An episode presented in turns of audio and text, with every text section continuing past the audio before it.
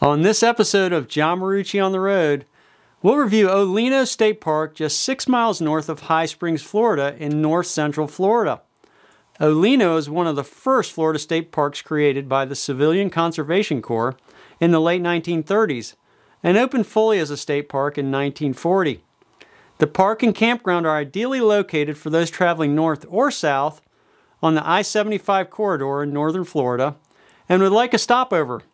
The mature state park provides a nice setting for camping, hiking, and access to the Santa Fe River. Hey everybody, this is John Marucci. I made the jump to traveling with my RV back in 2016 and have never looked back. I've had my share of problems along the way, and this channel attempts to be what I wish I had when I started out. So let's go ahead and jump in. The location of O'Leno State Park was originally the town of Keno, Florida, named after the Lotto gambling game. In 1876, in order to get a post office, the business people of the town renamed the town to Leno, since the post office would not grant an office location to a town named for gambling. Later, the town was called Old Leno, then O'Leno for short. After the railroad bypassed the town in the late 1890s, the town lost commerce and was abandoned. Although the town was abandoned, the location along the Santa Fe River was still a favorite spot for residents from nearby towns to visit for swimming and picnics. Here are some quick facts from the Florida State Park website. The park offers 11 miles of multi use trails for hiking or biking. The O'Leno Trail System also connects to the River Rise Preserve State Park Trail System, providing an additional 35 miles of multi use trails for hiking, biking, or horseback riding. Along with River Rise Preserve State Park, these state parks offer 6,000 acres of camping, swimming, canoeing, hiking, cycling, and many miles of equestrian trails. The Santa Fe River runs through the park, disappearing into a sinkhole and reappearing approximately 3.5 miles away at River Rise Preserve State Park, forming a natural land bridge. O'Leno State Park is a part of the Great Florida Birding and Wildlife Trail and offers visitors ample opportunity to birdwatch through the park. A self guided cell phone tour is available at O'Leno State Park. Look for the tour stop signs located throughout the park. There are two campground loops at different locations within the park. The Dogwood Campground is on the west side of the park, and the Magnolia Campground is on the south and east side of the park. Together, there are 61 campsites, all equipped with city water and electric service. All sites also have picnic tables and fire rings.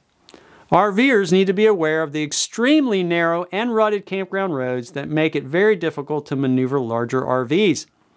The campground loops have modern shower facilities, and there is one dump station to accommodate all campsites. The 61 to 1 campsite to dump station ratio means you'll likely have to wait to dump tanks when leaving during busy times. We did not see any laundry machines at the campground. Before we get into the five criteria that we cover for campground reviews, we want to let you know about a great travel resource on johnmarucci.com. Our RV travel blog and accompanying podcast provide concise and insightful RV travel information, news, and opinion pieces to help with your RV travel. You can sign up to be reminded when each blog is posted so you don't miss a thing. Just head over to johnmarucci.com and click the blog link to sign up. There are five criteria we look at when rating a campground. First up, hospitality, and check in. We give this a 5 out of 5 as it was easy to check in. Once at the ranger station, we were able to stay in the vehicle to check in. It was a simple matter of having the ranger confirm our reservation, give us our site tag, and we were on our way. Next in our review is infrastructure and amenities, which we're only going to give a 2 out of 5.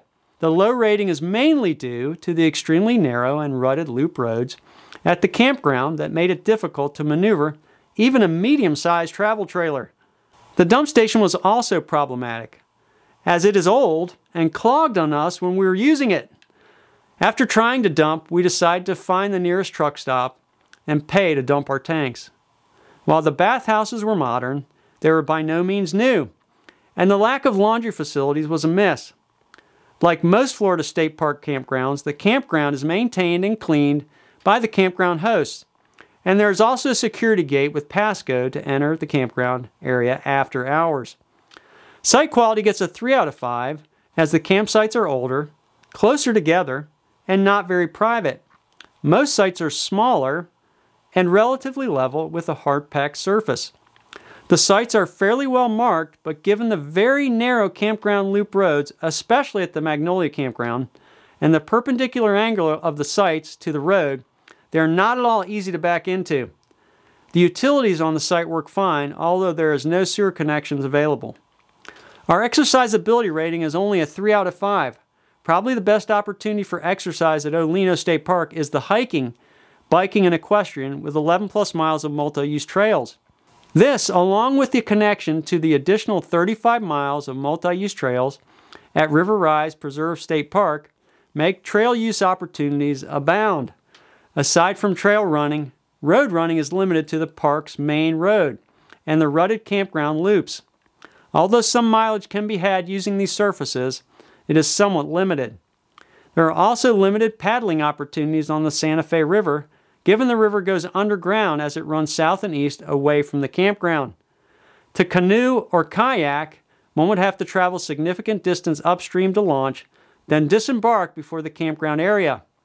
There is a seasonal swimming location at the river in the park as well, but it can be closed based on water levels. For our final rating, we're giving a 2 out of 5 for workability, as the bandwidth for AT&T and Verizon were both only fair. Using an iPhone 10, we had speeds of only 3.20 megabits per second down and 0.66 megabits per second up on AT&T, making it only fair to use. Using our Verizon 8800L MiFi, we experienced speeds of 6.98 megabits per second down, but an abysmal 0.08 megabits per second up. Given these speeds at the Magnolia campground, we can't easily recommend it as a good place to work from. Overall, we enjoyed the hiking at O'Leno State Park given the variety and sheer amount of hiking available. The infrastructure, especially the campground loop roads, are showing their age at this point and could use to be replaced. The campsites are well defined, but difficult to maneuver into, and the bandwidth to work from is not stellar. We can recommend this park for a stopover if you're traveling north or south along the I 75 corridor in northern Florida. Although older for a state park, it is interesting to explore. Remember that Florida state parks have an 11 month booking window, so you need to plan out that trip well ahead of time. Okay, that'll do it for now. We'd love for you to join the On the Road team by subscribing to the channel. If you want to dive deeper, we put more content and photos on Instagram and Twitter at John Marucci. You can also follow me on Facebook at John Marucci on the Road. Also, don't forget the great travel resources, podcast, and blog available on johnmarucci.com. Stay safe. This is John Marucci, and so long for now.